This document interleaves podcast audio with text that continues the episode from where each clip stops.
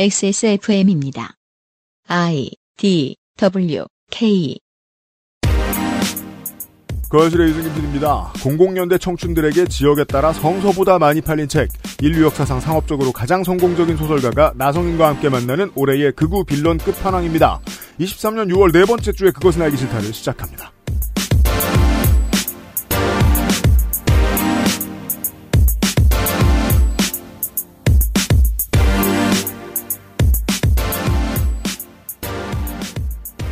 저는 최근 시사용어로 쓰이는 수박이라는 말이 좋다고 생각하지 않습니다. 중도 정당 내에 보수가 존재해야 할 이유가 아예 부정되는 것이 좋지 않기도 하고 결정적으로 수박이라는 용어의 나름의 정의대로라면 그렇게 구분되는 정치인들이 정책적으로 하나같이 보수성을 일관되게 보여줘야 할 텐데 이 정치인들은 정책 이야기 한 번 하면 자기 당 당대표 비난을 99번 하고 있으니 정치를 하면서 무엇을 이루고 싶은지조차 알 수가 없어서 수박인지 알고 싶어도 알기 힘들기 때문이기도 합니다. 수박이 뭔가요? 윤세민 에디터가 있습니다. 안녕하십니까 윤세민입니다. 여러분의 궁금증을 풀어주는 윤세민입니다. 네. 어, 민주당 내에서 종종 쓰이는 용어고 온라인에서 특히 많이 쓰이죠. 바깥은 파란색. 어른들 말로는 초록색도 파란색이라고 부르죠. 녹색당의 초록색. 네, 바깥은 파란색인데 안은 빨갛다라는 의미로 수박이라고 부르는 국민의힘의 거죠. 민주당에서 좀 더 보수적인 정치인들을 그렇게 부른다고 하는데, 음. 근데 그렇게 보수적인지 알 수가 없었어요. 왜냐하면 이 사람들은 정책 정강에 대해서 말하기 위해 방송에 나가거나 지면에 나가지 않아요. 당 분란에 대해서만 얘기하지. 백인의 삶에 녹아 들어가고 싶어하는 음. 황인을 바나나라고 부르는 거랑 비슷한 거거든요. 좋은 지적입니다. 네. 철도 노조가 이달 초에 준법 투쟁을 했는데요. 이는 민주당 의원이 발의한 철도 산업 기본법 개정안을 폐기해달라는 항의의 의미였습니다. 개정안은 시설 유지 보수 업무를 철도공사에 위탁한다는 내용을 없애는데요. 이게 중요한 이유는 이 업무를 분할해서 국토부가 마음대로 용역회사에 외주로 업무를 줄 수 있게 되기 때문입니다. 철도 유지 보수에 있어서 코레일 바깥에 무슨 대단한 전문가가 쌓여 있을 리가 만무한데 굳이 법을 이렇게 개정한다는 건 민영화를 통해서 이익을 볼 세력의 로비가 작용했다고 보는 게 타당한 추측입니다. 그리고 철도노조는 의문을 제기합니다. 민주당의 당대표는 민영화 금지법을 발의했는데 같은 당 의원이 사실상 철도 민영화에 손을 들어주는 개정안을 내다니 민주당은 무슨 태도인지 모르겠다고요. 그리고 이 민영화 촉진법이라고 부르는 법을 발의한 의원은 경기 남양주 갑의 민주당 조응천 의원입니다. 저는 선거 방송 때 민주당 담당이라서 이 당 정치인들의 홈페이지나 의원 페이지도 다 들어가 보는데 이 정치인은 게시물도 외부 인터뷰도 대부분 민주당 당 내부의 문제를 지적하는 이야기들 뿐이라서 사실 정치에 대비한 게 민주당을 개혁하려는 이유가 전부였나 보다 싶을 정도였거든요. 그게 아니고서는 설명할 수 없을 수준으로 활동에 다른 정치적 소신이 보이지 않았기 때문이기도 한 겁니다. 이번 철도노조의 준법 투쟁으로 이 사람의 정치적 소신을 딱 하나 알게 됐습니다. 철도 민영화요. 510회 그것은 알기 싫다를 시작합니다.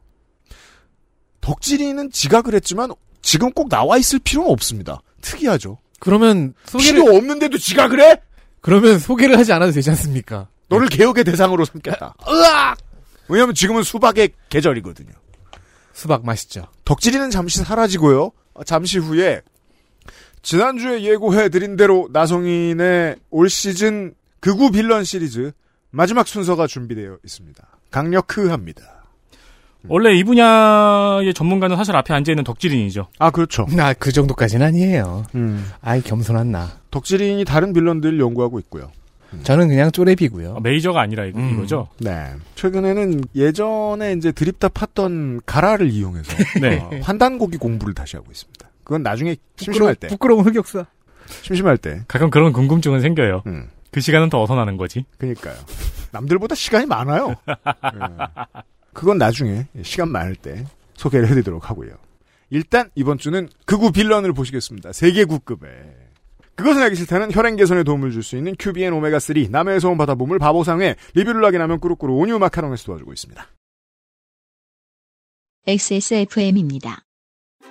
오징어잎, 아기 꼬리포, 흔하지 않은 마른 안주. 맥주만 있으면 뭐해?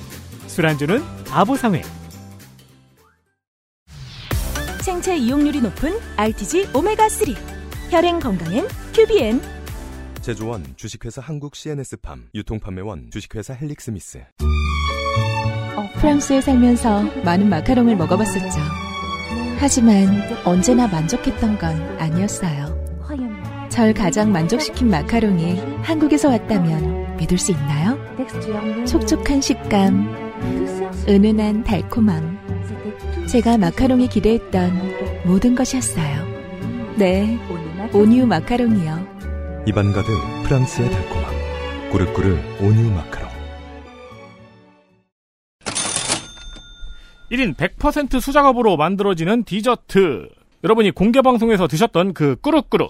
꾸루꾸루 소개를 들으니 불쌍하죠? 이거 혼자 다 한다고? 그래서 장사를 하는 사람들이 딜레마가 있어요. 처음에는 이제 좋은 제품의 quality를 위해서 장사를 시작했거든요. 근데 하다 보면 돈도 벌어야 돼요. 그렇죠. 그 두 개가 양립하기가 어렵죠. 그러다 과로합니다. 그 과로하거나 quality가 떨어지거나. 그렇습니다. 최고의 quality를 위해서 제품별 시즌제를 도입하기로 했다고 합니다. 왜냐면 1인 100% 수작업이다 보니까 한 번에 다양한 제품을 만들 수가 없어서 배송 지연 등의 일이 발생할 수 있었거든요. 그래서 이제는 잠시 마카롱과 헤어져야 할 시간. 마카롱 시즌을 살짝 접고 내년에 다시 만나기로. 그치. 추워지면 원- 다시 만나기로. 원래 이게 냉장 보관이죠, 마카롱이. 그렇습니다. 네, 여름 배송하면 녹죠. 네. 그래서 마지막으로 행사를 쥐어짭니다. 그래서 준비한 마지막 할인 행사. 지금부터 7월 20일까지 마지막이라고 하기에는 시간이 많이 남았네요. 네. 한 달간 마카롱 10% 할인을 네. 시작합니다. 꾸루꾸루 할인 잘 안 하죠? 그리고 이후 10월경에 마카롱을 다시 만날 예정입니다. 더울 때 쉬겠습니다. 대신 더울 때는 지난 겨울에 시즌 아웃했던 에그타르트가 돌아와서 판매 개시합니다. 홍콩보다 맛있는 에그타르트. 더워서 지쳐서 기력 없을 때 달콤한 디저트로 삶을 달래보세요. 꾸루꾸루 액세스몰에 있습니다.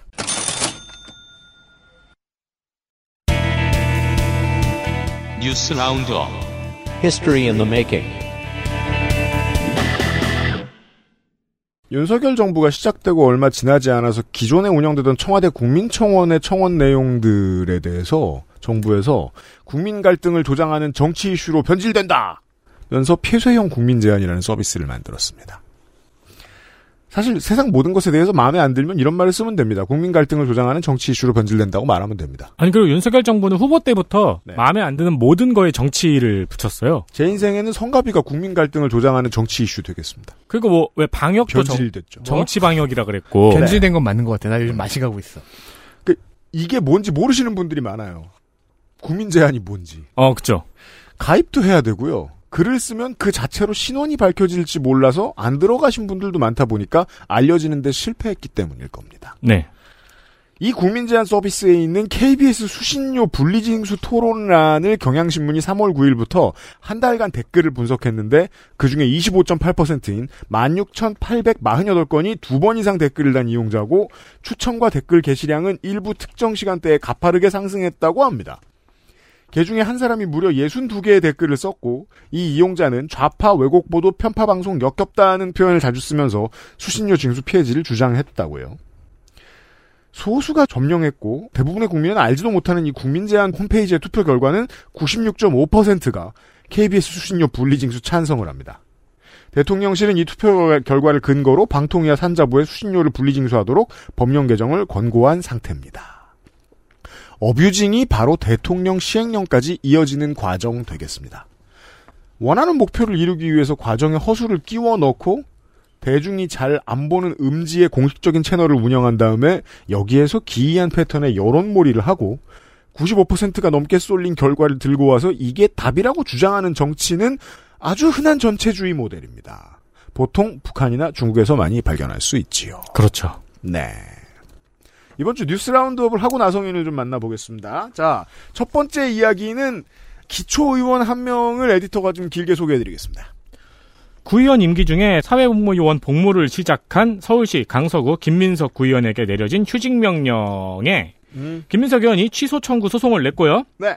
서울행정법원이 이걸 일부 인용해서 일단 30일 동안 휴직 명령의 효력이 정지됐습니다. 네, 여기서 휴직이라는 거는 이제 군 의무 복무를 휴직하라는 게 아니라 구의원을 예, 그건 이길 수 없습니다. 네. 하나 해야 됩니다. 들어갔으면 구의원을 휴직해라. 그렇죠. 라는 거였어요. 그 구의원 휴직 명령이 나와야 그 근거로 토론을 거친 다음에 구의회에서 이 사람을 제명하든지 음, 스스로 물러나도록 권고할 수 있거든요. 음. 그래야 행정력이 정치력이 낭비가 안 되죠. 나라에서 시민들의 아까운 돈을 때려 부어가지고 구의원을 뽑아놨는데 이 사람이 사실상 일을 못하게 됐잖아요. 음. 네. 왜냐하면 낮 시간에는 주차를 해야 되니까. 그렇죠. 주차 정비를 해야 되니까. 주차 관리. 응, 주차 관리를.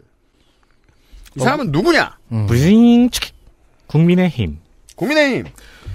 김민석. 음. 그 의원은 92년생입니다. 92년생. 원광대학교 정보전자상거래 학부를 졸업하고 올해 31네요.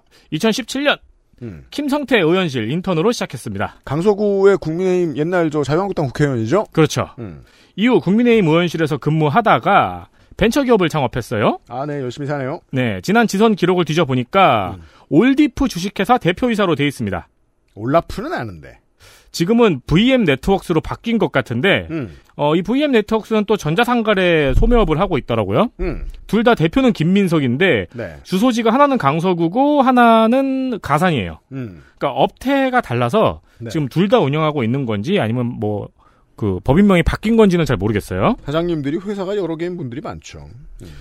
두 회사 다 공홈이나 인스타나 유튜브가 안 열리거나 1년 정도 운영이 멈춰 있습니다. 그 말인 즉슨 그 전에는 운영이 됐다는 거고 지금은 놀고 있다는 거가 되겠습니다. 뭐 둘 다 게시물이 뭐 유튜브는 게시물 한 4개, 음. 인스타그램도 게시물이 얼마 안 돼요. 좋습니다. 회사가 운영되고 있다는 뭔가를 찾기가 어려워요. 음. 보도자료 조금 나온 거 빼고는. 네. 여튼 벤처기업을 창업해서 윤석열 대통령 후보 캠프에서 직능 총괄 본부 벤처 스타트업 정책 특보로 임명이 되었습니다. 특보관장 받으셨네요. 그리고 지난 지선에서 강서 구의원으로 당선이 됐습니다. 네.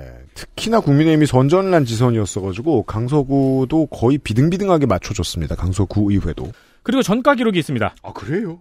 2017년 한양대 대학원 총학생 회장 시절에 아 한양대 대학원 총학생회장이었군요. 네 원우회비 960만 원을 개인적으로 쓴 혐의로 음. 벌금 200만 원이 확정이 됐습니다. 아 네. 960만 원이나 썼어요? 근데 선거에 나왔으니까 공보에 해명이 있을 거 아니에요? 음. 해명에는 대학원 총학생회 회장 당시 회계 규정이 없었고 규정이 없으면 뭐가 돼요? 관련한 규정이 미비한 상태에서 학생회비 일부를 학생회 임원 회식비로 사용해서 음. 당시 회장으로서 모든 법적 책임을 지게 되었다고 소명을 했어요. 음. 근데 당시에 문제 제기를 한 총학 집행부의 입장문을 찾아봤어요. 네. 음, 자세히 읽어보니까 음. 여러 횡령 내용 중에서 음. 회식비는 일부예요. 그것도 그날 본인이 산다고 얘기했다고 해요. 왜냐면 이 문제 제기를 학생회가 했거든. 아 그러면 내가 살게. 그러니까 같이 먹은 총학이 문제 제기를 했거든요. 그러니까 예를 들어 총학 돈으로. 이제 윤미향 의원에 대한 선전 당시에 이제 검찰이 요 이야기를 되게 많이 했었거든요. 결국 안 나왔지만. 음. 네. 근데 이 양반의 경우에는 처음부터 나와 있습니다. 예. 네, 그 총학 집행부의 입장문에서는 음. 개인 소개팅. 소개팅을 혼자 하는데 여러 사람을 데리고 가면 그 사람들은 껌 파는 사람들인 거고 회식이 아니죠. 그 껌 판다는 용어도 옛날이에요. 알았어요. 아 그리고 이게 난 늙었 네. 총학 입장문이어가지고 어 그냥 강남 클럽이라고 안 적혀 있고 자세히 적혀 있어요. 보죠. 클럽 메스, 클럽 코쿤. 잘 놀았네. 음. 그리고 이제 그날 그날 새벽에 택시비. 어. 까지 사용 내역을 본인이 인정했거나 음. 혹은 증거가 있다고 그 대자보에 써 있더라고요. 네. 입장문에. 대학원 총학생회장 시절에 회비를 개인 소개팅과 클럽과 클럽 갔다 와서 택시비 쓰는데 썼다. 네. 라는 게 증거가 있다. 네. 그리고 그리고 이제 학- 총학이 따졌을 거 아니에요. 음. 횡령죄는 반환만 하면 성립이 안 된다. 음. 말이 돼? 천만 원을 원상복구하면 되지 않느냐라는 식으로 집행부와 대립했다고 합니다. 아무리 양심이 없어도 이걸로 대립하고 싶으면 원상복구 하고 대립하든가. 내면 될 거 아니야라는 말은 지금 안 냈다는 소리입니다. 근데 거기서 이제 통장 내역을 까라 그랬는데 죽어도 안 까서 결국 경찰 조사에서 개인적으로 쓴 돈이라고 인정했다고 하네요. 범행을 자백한 거고요. 그리고 여기에 더해서 개인 계좌로 옮겨 담았다는 사실도 밝혀졌죠. 네. 네. 아무리 회칙이 없기로서니 회비를 받아서 개인 계좌에 돌리는 게 어디 있습니까? 그러니까 이 소명을 보면은 음. 77년에 일어난 일 같잖아요. 음. 근데 2017년이에요. 네, 그렇죠. 31살이니까요. 네. 음. 그리고 지난 6월 10일에는 정확하게는 6월 9일입니다. 왜냐면 저도 김민석 구의원을 판 적이 있거든요. 아, 정정 감사합니다. 음, 열심히 하고 있거든요, 덕질인요. 내가 그 다음 날 보도된 기사를 봤구나. 음.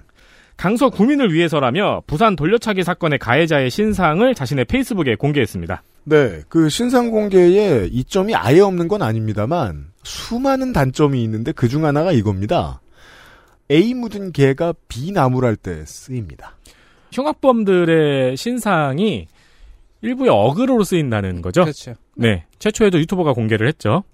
그리고 그리고 왜 구의원이 당선된 다음에 왜 군대를 간 거야 도대체? 음, 왜 군대론을 한 거야? 음, 싶은데 사정은 이렇습니다. 네, 지난 6월 10일에 음. 7급 판정을 받은 상태에서 입후보를 했어요. 음, 근데 이제 여러 차례 이미 7급 판정을 받았거든요. 음. 그래서 국민의힘에서도 면제를 받을 것으로 거의 확신하고 있었다고 합니다. 음, 그리고 이제 구의원이 됐어요. 네. 근데 당선 이후 갑자기 사급이 나온 거죠. 아, 병무행정 투명합니다. 그리고 이미 나이가 차서 연기가 불가능한 상태가 된 거죠. 그렇죠, 서른 하나니까요. 네, 사실 입대를 앞두고 선출된 의원들은 꽤 돼요. 50명 정도 된다 그러더라고요. 음, 근데 그 사람들은 문제가 없는 이유가 뭐냐면은 음. 연기하면 되거든요. 네. 이제 연기가 불가능한 상태인 거고 음. 사회복무원이 겸직을 할 수 없느냐 음. 있는 규정이 있긴 합니다. 그런데, 생계 유지를 위해 필요한 경우 음, 그리고 대가성 없이 비영리 기관 또는 단체가 주관하는 공익 목적 NGO. 그리고 복무기관의 장이 부득이 인정하는 경우인데 네. 김민석 의원은 원래 6시 이후에만 의정활동을 하겠다. 음. 이제 뭐 의견을 청취하고 막 하겠다. 밤 업무. 야근. 그러면서 공익 목적으로 양천구 시설관리공단에서 복무를 배정을 받았는데 음, 병무청에서 그게 뭔 소리야? 그렇죠. 안 돼! 음, 라고 해서 사회복무요원과 기초의원 겸직이 불가능하다고 유권 해석을 내렸습니다. 그렇죠. 이제 답이 나온 거예요? 뭐가 문제냐, 여전히. 이에 따라 공단에서 겸직 허가 승인을 취소했습니다. 그렇습니다. 그럼 둘 중에 하나를 놔야 되는데, 놓지 않고 있어요. 의무 복무를 놓을 수는 없어요. 네. 음, 이제 구의원 사퇴를 하는 게 맞는 순리인데 음. 하지 않고 있죠. 제가 이 김민석 의원을 왜 조사를 했냐면은 음. 기초의원을 어떻게 하면 잘 뽑을 수 있을까를 계속 고민을 하면서 이제 수집하는 사례들이 있거든요. 네. 그 중에 하나가 김민석 의원의 경우였어요. 음. 어, 김민석 의원도 흥미로워요. 네. 그 외에 되게 흥미로운 사람들 많습니다. 관악구 의원의 최인호 의원이라든가, 음, 과천시의 윤미현 의원이라든가, 음. 뭐 거제시의 양태석 의원이라든가 이런 사람들 모아 보고 있습니다. 나중에 뭐 긴 얘기를 할 수 한 번 있으면 한번 해보겠습니다. 덕질이 나고. 네. 네. 재미있는 뉴스. 미국 국무부에서 발표하는 인신매매 보고서에서 우리나라가 작년에 이어서 또 2등급 국가로 분류됐습니다. 인신매매를 하는 나라 2등급. 어느 정도 위험성이 있는 나라. 네, 우- 이게, 이게 우리나라가 작년에 20년 만에 최초로 2등급으로 내려간 거예요. 20년 전에도 등급이 낮았다는 얘기고 그 전엔 안 그랬다가 한동안 네. 등급이 내려갔다. 올해도 그리고 그 등급이 유지가 된 거죠. 음. 참고로 1등급에는 프랑스, 타이완, 필리핀 등이 있습니다. 3등급에는 북한과 중국이 있습니다. 막 나간다. 우리나라가 2등급이 된 이유에 대해서는 미 국무부에서 음. 이주 노동자에 대한 노동 착취, 인신매매가 만연하지만 한국 정부는 어떠한 보고도 하지 않았고 인신매매 범죄자들이 가벼운 처벌을 받고 있다고 지적했습니다. 네. 정의. 한동안 관심이 없었으니까 많은 사람들이 사람을 다른 사람의 소유로 든 뒤에 사고 팔기도 하는 음. 인신매매죠. 찾아보면 조선은 갑오개혁 때 이걸 불법으로 처음 지정합니다. 음. 그리고 그 다음부터 어, 대한민국은 계속해서 인신매매가 불법입니다. 헌법에도 적혀 있습니다. 공장이나 농축수산업 그리고 성매매 네. 정도를 사례로 들 수 있습니다. 왜냐하면 주미대사관 이게 미국에서 한 거니까 주미대사관이 여기저기 자료를 요구할 거 아니에요. 인신매매 보고서를 써야 되니까 그 중에는 유명한 신한 염전노예 사건 같은 게 있겠죠. 음. 그리고 또 많이 보고되는 것 중에 하나가 우리나라에 흔한 게 공연 이주 노동자 인신매매도 잦은 편입니다. 우리가 흔히 아는 것들입니다. 상상하시면 상상하실 수 있는 선불금을 주고 골방에 가둔 채로 일을 시키는 경우 공연 관련 계약을 하고 관련 비자를 받아서 들어왔는데 공연이 아닌 다른 일을 주로 시키고 성매매도 강요하는데 하지 않으면 수지가 안 맞아서 고향에 돈을 보내긴커녕 먹고 살지도 못하는 상황이 되고 음. 예. 이 노동자 자체를 다른 업체에 팔아넘기는 일도 꽤 많습니다. 아. 예. 그게 이제 분위기상 더 용이하기 때문에 섬 지역에 그런 사례들이 많기도 했던 거죠. 네. 네. 한국이 이렇다는 얘기는요, 제 느낌은 한국이 이렇다는 얘기다. 세상 모든 진실이 명명백백히 알려진다고 해서 사람들이 되게 합리적이거나 진보적인 선택을 할 거라고 믿지 않는 게 좋을 것 같아요. 저는 이 보고서에 대한 얘기를 들으면서 그런 생각을 되게 많이 했습니다. 감시랑 견제 수단을 늘리는 게 진짜 합리지. 뭐 아무튼 이런 일이 있다는 정도만 말씀을 드리고요. 총기 얘기해 볼까요? 미국 플로리다에서 흑인 여성을 총으로 쏴서 숨지게 한 백인 여성이 체포됐습니다. 네, 이런 사람 많은 걸로 알고 있는데 그 중에 이런 사건이 좀 커졌습니다. 네, 사건의 경위는 아이들이 범인의 아파트 근처 들판에서 놀고 있었대요. 네, 그냥 노는 거예요, 애들은. 네.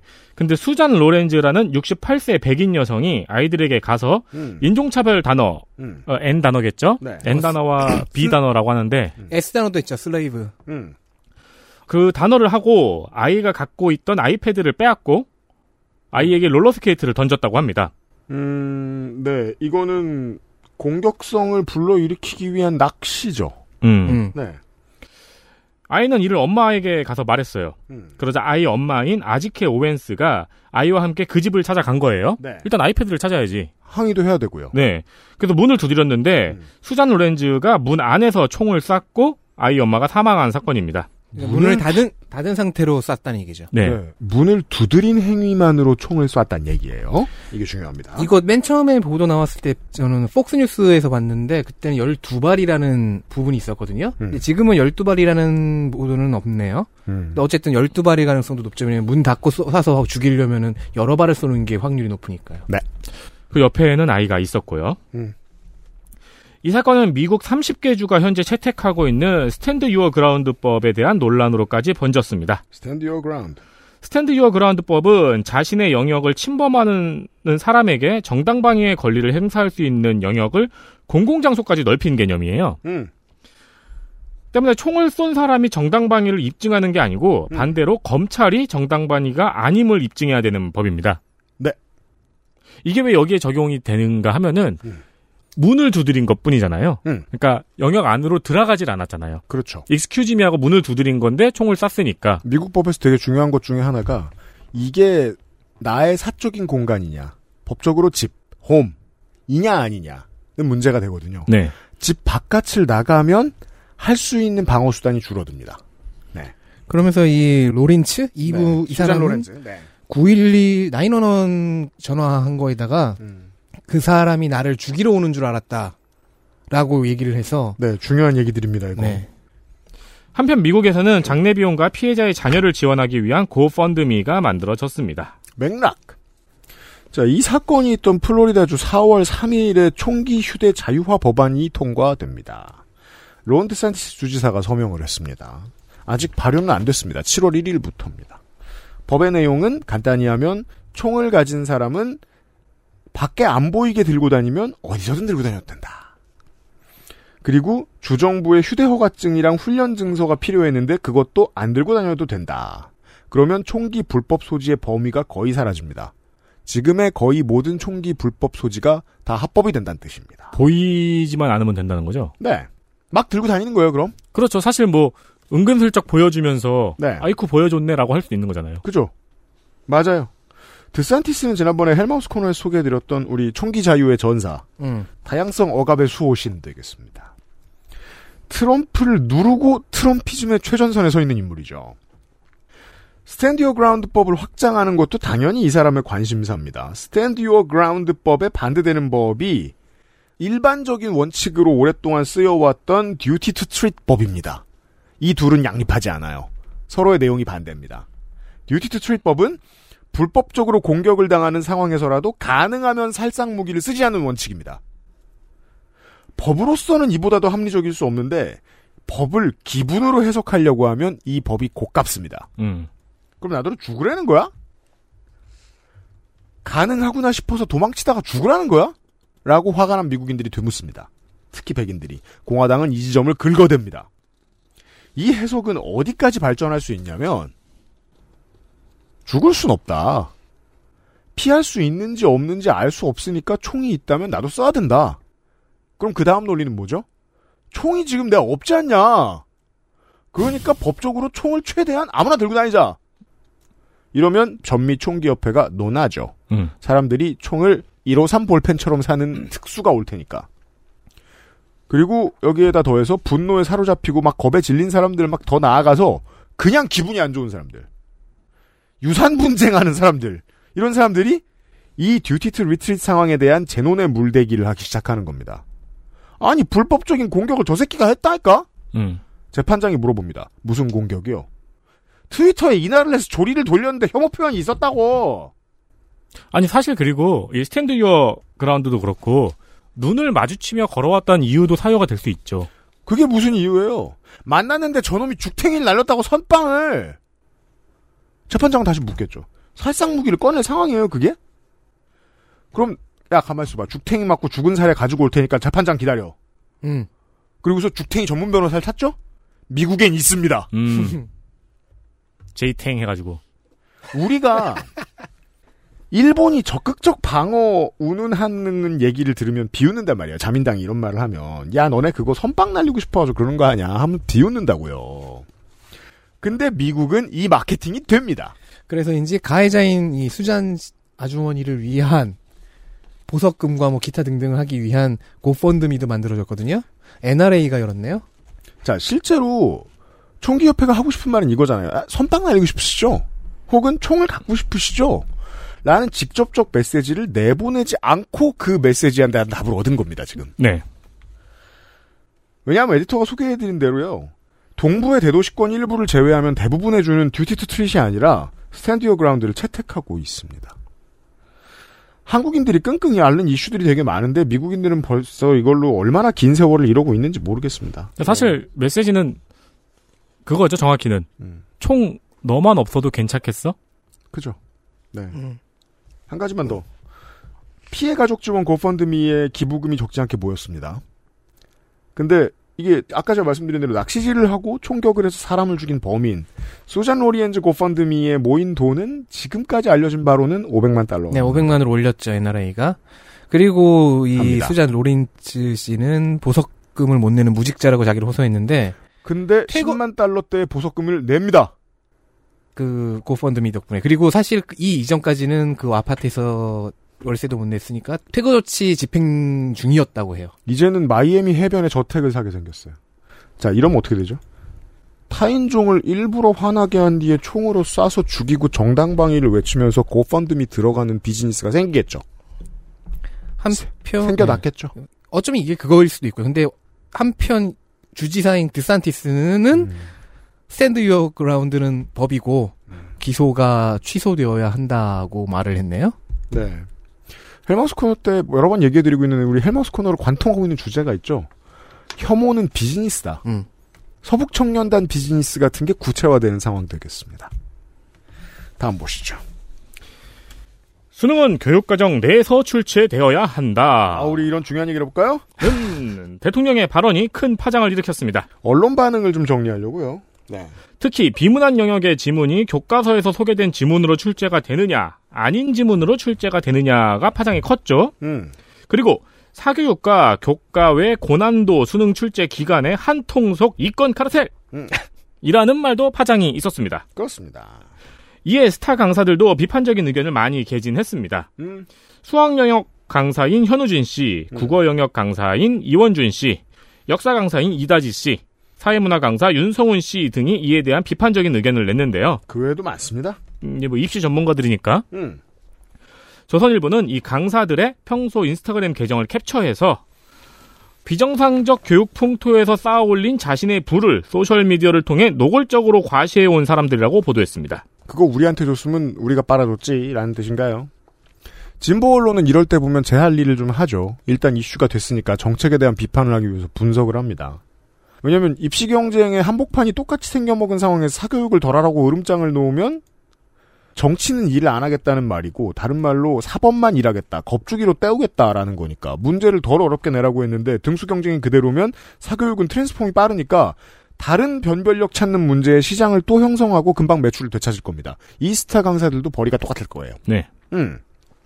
더 올라갈 거라는 분석이 더 지배적이기도 합니다만. 게다가 이번 모의고사가 평년에 비해 그렇게 어려운 것도 아니었다는 분석도 중요합니다. 지금 때릴 잡아 때릴 상황도 아- 여러모로 봐도 아닌데 어렵다는 지적은 더 이상하다. 물론 제가 가장 이상했던 건 그쪽에서 나온 단어 중에 언어 영역이라는 말이 있었다는 건데요. 언어 영역이라는 말이 공식 용어가 국어 영역으로 바뀐 지가 지금 10년이 됐거나 10년 넘은 걸로 알고 있거든요. 음. 그럼 사실상 그냥 가만히 두자는 얘기였을지도 모르겠고. 언어 영역, 국어 영역의 최종 목표는 어느 지문, 어떤 글이 나와도 읽고 요지를 파악하고 세부적인 내용을 놓치지 않을 수 있는가 그 능력을 길러주는 거잖아요. 음. 그러면은 교과서에서 소개되지 않은 지문도 여러 번 봐야 되는 거죠. 그런 보는 훈련을 해야 되는 거죠. 진보 언론이 분석해주는 이 내용에서 뻗어나가는 논의는 아주 의미가 있습니다. 더 철학적인 논의로 발전시킬 수도 있습니다. 실제로 하루에 보는 그 몇백 문제, 몇십 문제의 시험으로 등수를 세우는 게 말이 되느냐. 음. 혹은 수능 시스템이 그 등수를 세우는데 가장 적절한 방식이냐. 같은 논의로 진행되는 거 좋습니다. 문제는 보수 언론이잖아요. 전혀 다른 낮은 차원으로 끌어내리잖아요. 애들 불쌍, 극대노, 수백억 연봉 일타 강사들 반발. 그러면서 말해준 대로 유명 강사들 차자랑 집자랑 하는 인스타 짤 붙여놓은 거 아니에요. 네. 유명 강사들 기본적으로 래퍼랑 성격이 똑같거든요. 말 세게 하고 돈 버는 사람들이라서 음. 어, 똑같이 flex를 하죠. 또 다른 제목 한강뷰 고급 아파트와 수입차 자랑한 일타 강사들. 아까 얘기해드렸던 미국 보수주의자들의 마케팅 보실까요? 총기 자유를 막는 것은 더 많은 총기 살인 사건이 생기게 하는 것이다. 이게 NRA의 주장입니다. 이런 적극적인 본말 전도가 기본적으로 우리나라에서는 보수 정권 초기 보수 언론 스탠스긴 한데요. 다음 총선 뒤에도 언론이 계속 아무 말 하는 우리 정부를 도와줄지 저는 잘 모르겠습니다. 왜냐하면 이거 실드 쳐주는 건 너무 힘들었거든요. 음, 네. 너무 억지예요. 우리나라 보수 언론하고 경제지들요 버릴 때는 차갑고 시원하게 되게 잘 버립니다. 지금은 든든한 내 편 같아도 말이죠. 다른 코드도 좀 있어요. 한국의 시스템에서 수혜를 입는 스타들 중에서 전통적으로 보수 정치랑 안 친한 사람들이 유명 영화인이랑 인간 강사입니다. 네. 때려도 되는 부자가 보수 언론에 별로 없거든요. 우리나라에서는. 그 중에 존재하는 게 저 둘 정도. 전통적으로 사교육 시장의 스타들은 8, 90년대, 00년대까지만 해도 수업 안 들어가고 학생회에서 살던 언니 오빠들 사이에서 나왔죠. 음. 본질적으로는 이게 택배 기사 천만 원, 라이더 천만 원, 경악 극대노 리포트하고 비슷한 구석도 있습니다. 디폴트 값의 혐오 클릭 장사용으로도 좋았기 때문에 보수 언론은 이런 식으로 논의의 수준을 끌어내리고 있습니다. 자, 끝으로 저는 이런 게 제일 흥미로워요. 1박 2일에서 지역 축제를 방문했는데 거기서 과자 한 봉을 7만 원에 파는 장면이 나오면서 지역 축제의 바가지 요금이 화두에 올랐죠. 음, 그런 와중에 우리들의 보배드림에서 음. 춘천 막국수 축제 음식 가격 근황이라는 글이 올라왔는데 이상하죠. 보배드림은 실천력이 뛰어나고 분석력이 모자란 게 전통적인 특징. 지름 10cm 크기의 감자전이 3장에 25,000원. 닭갈비 2인분 양 닭갈비 1인분 가격은 14,000원. 이라는 글이 올라왔습니다. 춘천시와 춘천 막국수 닭갈비 축제 조직위원회는 사건의 진위 등 사실관계 파악에 나섰습니다. 음. 왜냐면 요즘 축제 바가지에 되게 민감한 시즌이니까요. 네. 닭갈비는 250g당 14,000원에 판매됐고요. 음. 감자전은 한 장당 5,000원으로 그 기사에 사진이 있는데 음. 10cm는 아니에요. 네. 실제로 손님은 15,000원을 결제했다고 해명했습니다. 제값이에요. 축제가 아니어도 비슷한 가격일 거예요. 그러니까 왜 우리 술집에서 감자전 시키면은 5,000원은 넘죠, 확실히. 이거 체크해 볼까요? 한평 나비 축제 때문에 이 문제가 좀 불거졌었습니다. 정말로 이렇게 하는 곳들이 꽤 있습니다. 대다수는 절대 아닙니다만. 그리고 이건 기본적으로 정치가 해결할 수 있는 문제고 언론이 해결할 수 있는 문제입니다. 근데 왜 해결을 못했나? 정치는 죄송하다고 하고 덮었고 언론은 이거 잘못했다고 지적하고 덮었기 때문입니다. 음. 그 다음 발자국으로 안 나갔기 때문입니다. 디테일로 들어가면요. 여러 가지 의견이 나올 수 있을 텐데 제가 알아보고 제가 드리는 의견은 이렇습니다. 대부분 축제하고 관광지 성수기 물가 관리를 담당하는 공무원은 극히 다수의 지자체에서 한 명입니다. 이게 최초의 열쇠입니다. 그리고 그 한 명은 당연하겠지만 그거 하나 하기 위해서 1년 내내 그 자리에 있지 않습니다. 네. 다른 일도 하죠. 평소에 다른 일이 있다가 추가 업무를 하죠. 성수기 때, 축제 때.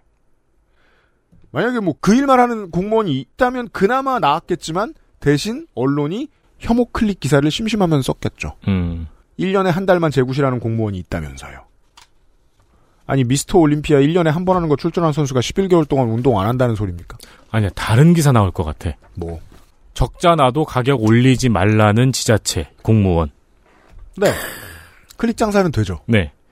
다른 말로는 물가 관리를 잘하고 있는 군청 구청이란 뜻입니다. 네. 자, 해석 이렇게 하는 겁니다, 기사. 외부 관광객 유치와 이미지 제고가 그렇게나 중요하면 제가 군 의회고 제가 군수면 환경위생과랑 관광과 공무원 두 명씩 늘리고 타 업무 줄여주겠습니다. 그래도 드는 돈 맥시멈 2억입니다.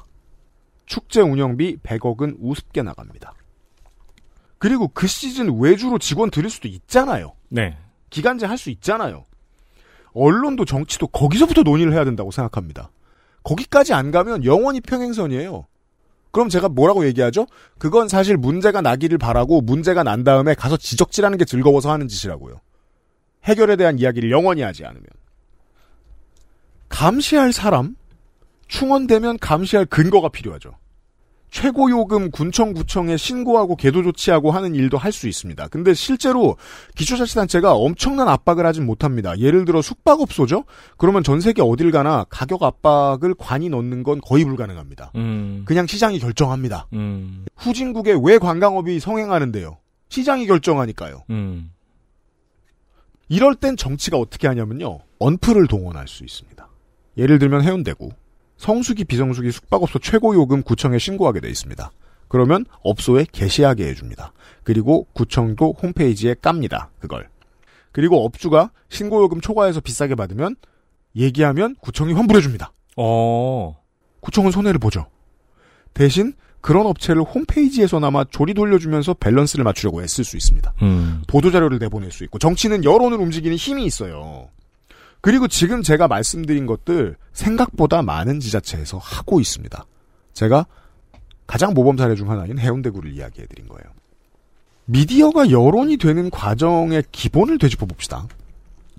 100명 중에 98명이 잘하고 있으면 생각보다 많은 미디어가 꼴찌 2명에 대한 여론으로 100명을 재단합니다.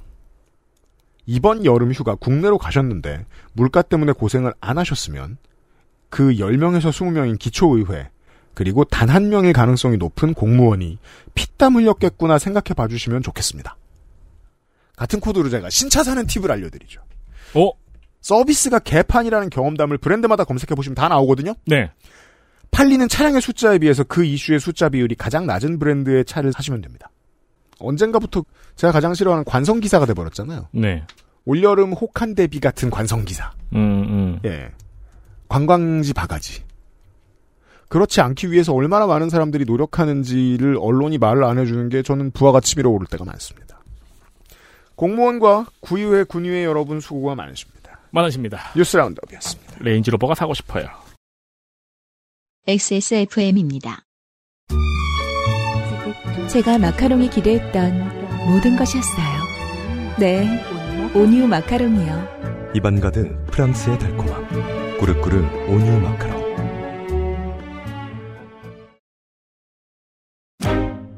테일러 스위프트는 어떻게 이 시대 팝의 여왕이 되었을까요? 리암 갤러거는 어떻게 30년 전 자신의 위치를 되찾았을까요? 당신의 음악 취향을 이야기로 만드는 시간 Amplified on Spotify 스포티파이와 유튜브 모든 팟캐스트 플랫폼에서 2023년 8월 2일부터 매주 수요일 여러분을 찾아갑니다.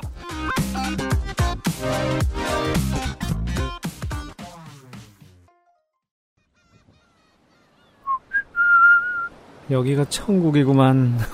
바닷소리 좋고. 아, 시원하다. 어디? 음, 맛 좋다. 여보, 지금 거실에서 뭐해? 바다, 그리고 술. 맥주만 있으면 뭐해? 술안주는 바보상회. 바보상의 안주는 액세스몰에 있지요. 계절이 왔습니다. 맥주를 참을 수 없는 계절. 덥다 더워 맥주가 너무나 땡기는 계절이 왔어요. 참을 수가 없어요. 집에 아무리 위스키가 쌓여 있어도 시원한 맥주를 참을 수가 없어요. 소금이랑 먹을 나이는 지났습니다.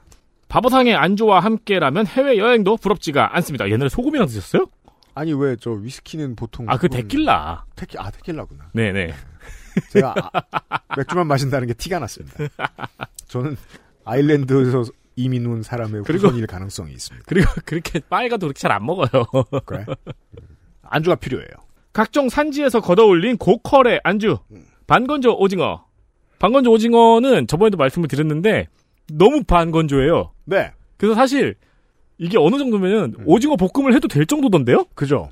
보통 반건조 오징어 산다, 그 술안주용으로 산다 그러면 덜 건조 혹은 너무 건조가 네. 오는데. 거의 건조. 네. 제대로 반건조가 옵니다. 네. 그리고 아기 꼬리포, 오징어 잎 등 열거하기도 입 아픈 다양한 제품들이 준비가 되어 있습니다. 액세스몰에 늘 그렇듯 있습니다. 혼술 세트와 단품들로 이뤄진 다양한 구성이 있고요. 마트에서는 볼 수 없는 합리적인 가격으로 구성이 되어 있습니다. 마트에서 집었다 가장 많이 내리는 거 건어물입니다, 요즘. 어, 제 아는 지인은 요즘에 그 육퇴 맥주, 음, 그러니까 그렇게 달콤하다고 하더라고요. 그럼요. 뭐 끊을 수가 없다고. 네. 그럴 때도 뭐 이렇게 막 올려가지고 지글지글 볶을 수 없잖아요. 음. 간단한 안주 꺼내가지고 드시고 주무셔야죠. 바보상의 액세스몰에 있어요.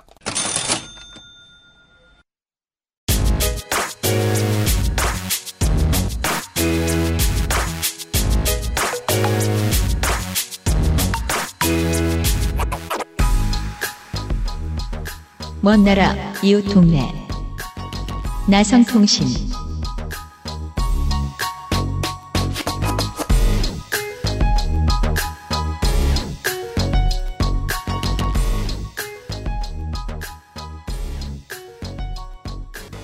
나성인과 나눌 이야기를 아직 절반밖에 하지 못했습니다. 올해의 나성통신의 나머지 절반을 시작할 겁니다. 이번 이야기를 준비하기 위해서 저는 크나큰 고초를 겪었습니다. 왜요? 남들은 다 아는데 완전히 모르는 분야를 공부해야 했기 때문입니다. 아. 이건 마치 제가 MBTI를 지금부터 해보는 것 같은 그런 느낌인 거죠. 아예 모르는 분야. 그건 이제 곤란하게도 제가 종종 파케문학관 시간에 겪는 일인 거죠. 그러니까 막 아주 오래된 프랜차이즈에 대해서 두 분이 이제 와 추억에 대해서 이야기를 하면 옆에서 눈을 동그랗게 뜨고 있는. 그죠? 나는 국민학교 때부터 하던 게임인데. 그죠? 예. 현재의 수많은 30대 지구인들에게 음. 이 작품이 그러합니다. 그렇죠. 예. 내 어린 시절을 절반 지배한 음. 세계관입니다. 근데 저는 그냥 짤들만 알고 있다가 음. 너무 많이들 봐서 이번에 갑자기 우르르 몰아서 책과 영화 게임을 아, 보셨어요? 경험을 했는데 네. 저의 소감은 이렇습니다. 철없는 해리포터가 볼드모트를 괴롭히는 내용입니다. 볼드모트가 원한 건 별거 없어요. 모든 인류가 원하는 거랑 똑같아요. 영생. 그게 뭐 큰 잘못이야? 그럴 수도 있지. 근데 그걸 계속해서 못 살게 굽니다. 두 번을 죽여? 못된 놈. 그, 제 말씀 뭐냐. 잘 모르겠다. 그렇죠. 봐도. 하지만, 모든 지구인들이 각 종교의 성서를 빼면 가장 높은 확률로 봤을 법한 네. 문학 작품. 사실 저도 전혀 안 본 컨텐츠인데 제 주변에는 이 컨텐츠를 좋아하는 사람이 아주 많아가지고 올리 이것 때문에 일본을 방문하는 유니버셜 스튜디오에 가려고. 일본만 가겠습니까? 네, 올리- 영국도 가고. 그렇죠, 그렇죠. 네. 네. 아니 거기서 무슨 나무 지팡이를 5만 원 주고 사왔대요. 그래서 뭔가 그냥 나무예요. 네. 이걸 왜 5만 원을 주고 샀냐 그러니까 거기 attraction 중에 네. 이 나무 지팡이를 휘두르면 마법이 나가는 attraction이 있대요. 그렇죠. 그걸 하려면 5만 원을 써야 돼요. 아. 그리고 이제 올 땐 기념품이죠. 이 스펙트 팩처럼 이런 데가 아무것도 안 나가더라고요. 그래도 그 디즈니랜드에서 누구나 사는 그 귀. 미키마우스 귀 있잖아요. 네. 저도 샀죠. 그거보단 훨씬 실용적이다. 아, 그거 얼마인데요? 그죠. 그 귀로 할 수 있는 거 별거 별거 그것도 몇만 원 합니다. 네. 네. 네. 저도 까만 귀 하나 샀었는데. 어디 갔냐, 지금? 오다 버렸냐? 태평양에 떨어뜨렸을 거예요. 태평양에 떨어뜨리면은 디즈니가 찾아가겠네요. 사실 최근에 이 해리포터 네. Wizarding World 세계관이 가장 화제가 된 것은 신문 기사를 통해서였죠. 음. 서울에서 3시간 거리에 해리포터 테마파크가 생긴다. 아. 네. 아니, 그 표기를 잘못했어요, 기자가. 근데 그거 나중에 알고 보니까 기자가 심지어 얼마나 화가 났는지 그거 데스크가 그런 거다라는 기자가 해선 안 될 말을 했죠. 어, 맞아요. 그 요즘에는 왜냐면 데스크는 직속 상관이니까 웬만하면 감춰주거든요. 근데 요즘에는 그거 데스크가 그런 거다라는 해명이 종종 나오더라고요. 근데 벌써 5, 6년 전에 그 알실에서 이런 상황이 나올 걸 예측을 했습니다. 왜냐면 이런 류의 저열하게 소비되는 기사들을 쓰는 사람들이 상당수가 정규직이 아니고 사무실도 다른 경우들이 많기 때문입니다. 네. 소속감이 있을 필요도 없고 충성이 있을 필요도 없어요. 그리고 저널리즘의 가치가 높을 필요조차 없습니다. 책임감이 크게 필요하지 않으니까 책임감이 크게 필요하면 정규직으로 뽑아야지. 참고로 모르시는 청취자분도 계실 테니까 네. 여기서 말한 서울에서 3시간 거리는 도쿄였습니다. 예. 그 제가 하고 싶은 말은 뭐냐. 데스크는 적확한 단어를 뭐라고 좁혔어야 되냐. 경성이라고 바꿨어야 됩니다. 서울이 아니라. 이게 식민지 일대 마인드 아니에요. 그리고 실제로 생각해보면 3시간 거리도 아니잖아요. 그렇죠. 내, 내려가지고 기차 타고 이동해야 되고 막 하잖아요. 입국장에서 얼마 걸리는데. 아, 맞아. 공항도 2시간 전에 도착해야 되는데. 나리타 익스프레스에서는 얼마나 걸리며. 자, 우리는 이런 식민지에 대한 얘기를 하려고 하는 게 아닙니다. 하지만 현대 30대들이 살아가던 이 한 10년, 20년 전은 전 세계가 J.K. 롤링의 식민지와도 같았습니다.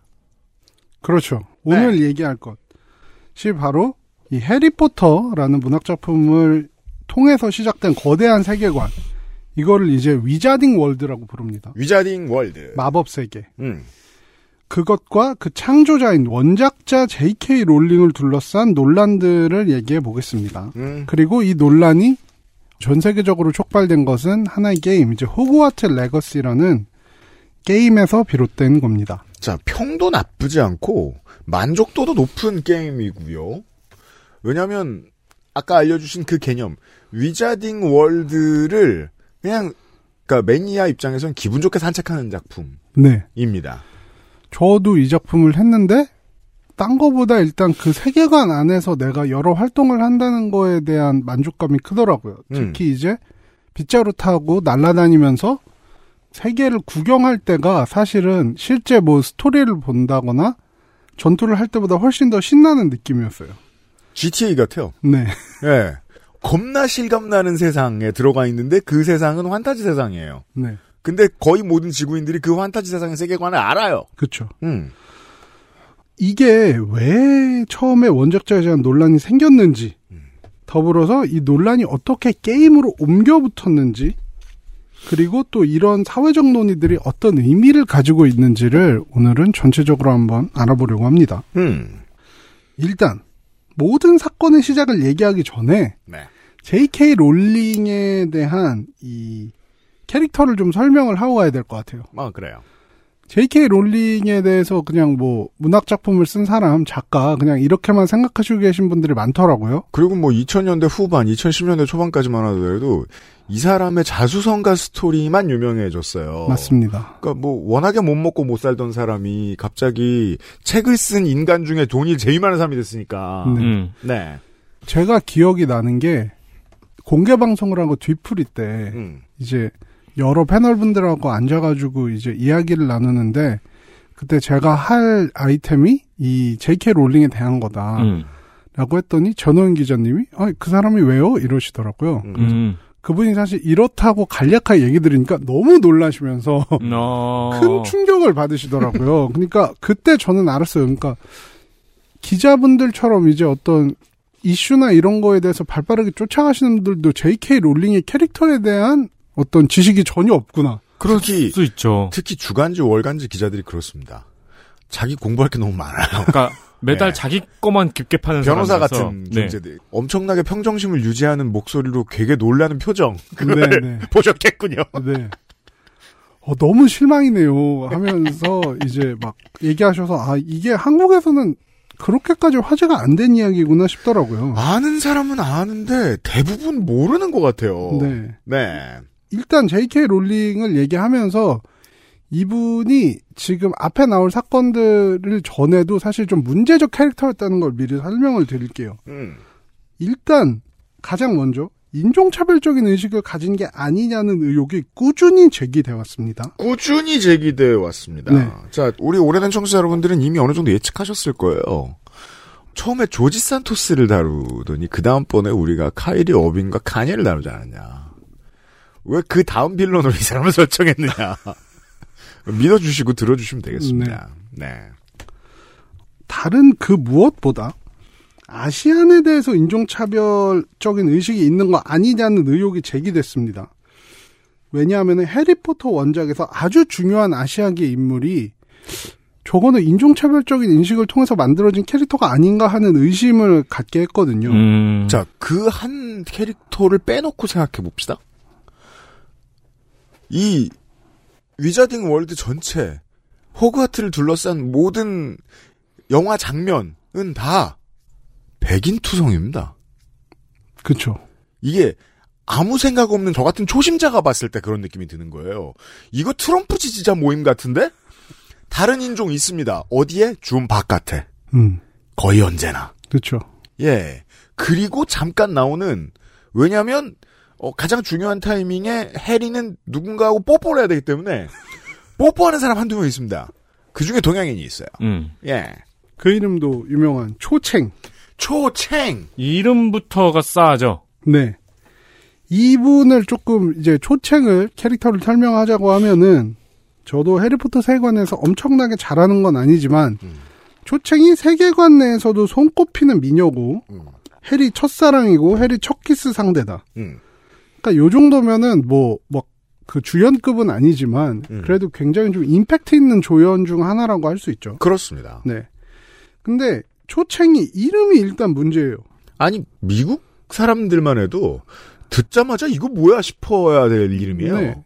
예. 왜냐하면은 일단 국적성이 불분명합니다. 그렇죠. 네. 이게 한국말로 초챙을 뭐 해석하자면 조장? 혹은 장조. 네. 이 이런 그- 한국 이름은 일단 없을 그러니까 거예요. 이게 무슨 이름인가? 그렇죠. 이 동아시아계라는 건 알겠는데. 조쟁이라는 이름은 없으니까요. 네. 근데 이게 중국인지 한국인지 이게 어떤 계열인지를 알 수가 없어요. 그래서 이게 농담처럼 들려오는 얘기인데 중국에 있는 해리포터 팬들은 아 이게 한국 사람인가 보다 하고 아. 한국에 있는 그러니까 그건 바로 파헤쳐지는 거예요. 왜냐하면 네. 미국 네티즌들 중에 이미 1.5세대나 2세대인 중국계 아시안 미국인들이 처음에 얘기합니다. 이런 이름 중국에 없어요. 네. 이런 이름 싱가포르에 없어요. 이런 이름 말레이시아에 없어요. 다 얘기하는 거예요. 음. 그다 찾아봐요. 안 나와. 그러면 만약에 한국계 네티즌 없었다. 그럼 아 한국 이름인가 봐. 네. 한국계 한국 사람들은 생각을 하는 거죠. 이거 중국인인가 보네. 저도 그렇게 생각했어요, 보자마자. 네. 네. 근데 중국 사람들도 내가 그렇게 얘기하면 황당해 한다는 거죠. 그렇죠. 음. 이건 한국계 이름 아니야. 그러니까 어디에도 존재하지 않는 이름인 거예요. 초챙이라는 거는. 음, 사실 소설가는 그런 이름을 찾아내야 될 때가 있긴 한데. 네. 음. 그리고 사실 초챙이라는 이름의 발음이 좀 문제인 게 그죠?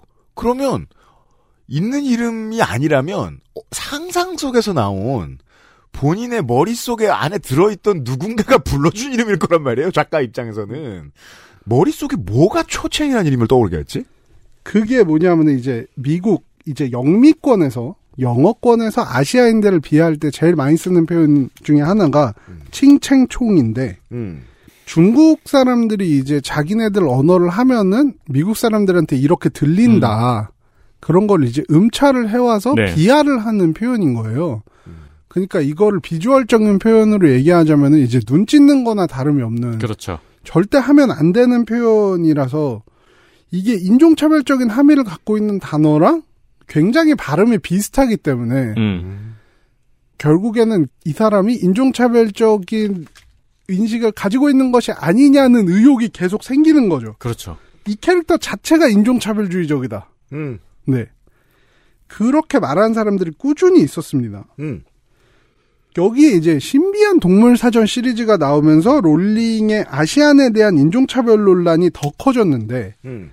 여기에 이제 캐릭터 네긴이라는 캐릭터가 나오거든요. 내기니. 네긴이는 사실 이게 그 영화에서는 한국계 미국인 배우시죠. 수현 씨가 맡아서 되게 화제가 된 캐릭터인데 음. 이 네기니 자체가 그 신비한 동물 사전 시리즈 말고 해리포터 원작 소설에도 나오는 뱀 캐릭터입니다. 음. 근데 신동사에서는 알고 보면 그는 인간이었다. 음. 이런 설정이 추가되면서 한국계 배우 수연이 역할을 맡은 거예요. 음. 이 캐릭터가 인도네시아의 신화를 배경으로 이름이 지어진 캐릭터인데도 한국계 배우가 역할을 맡았다는 것도 조금 이상하다. 음. 조금 그러니까 이게 막 어 뭐 굳이 그래야 되나라는 건 아니지만 어차피 이제 판타지적인 캐릭터니까. 근데 모티브를 따온 건 인도네시아면서 왜 한국계가 맡았지라 의문이 제기되니까 네. J.K. 롤링은 인터뷰에서 인도네시아 다민족 국가인데 이러고 넘어가기도 했어요. 이게 되게 극우적 화법이에요. 다민족 국가인데라는 말은 논리를 이렇게 틀잖아요. 아니 뒤져봐 한국 사람 하나 없는지. 어, 그렇죠. 그런 식으로는 무슨 인종차별을 못 하겠습니까? 그렇죠. 음. 다할 수 있잖아요. 중국 다 뒤지면은 초챙이란 이름 하나 좀 나올 수도 있죠. 아니 하다못해 아, 나올 칭칭총이. 나올 수도 있죠. 그렇죠. 그럴 수 있죠. 그리고 이제 내긴이라는 캐릭터가 원래는 인간이었지만 뱀으로 변하는 저주에 걸려서 서커스단에 갇힌 채로 뱀 여자로 불리면서 학대를 받고 공연을 합니다. 음. 그러다가 어떤 과정을 거친지는 아직 모르지만 음. 결국 해리포터 원작에서는 악역 볼드모트의 충실한 부하로 옆에서 활약을 하는 뱀이 됩니다. 음.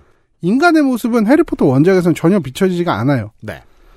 근데 일단 동양인 캐릭터가 음. 서커스단에 이제 동물 취급을 받고 있다는 것도 사실은 좀 찜찜한데 이게 역사적 맥락에서 비춰보면 이런 상상하면 안 되는 설정이죠. 그쵸. 네.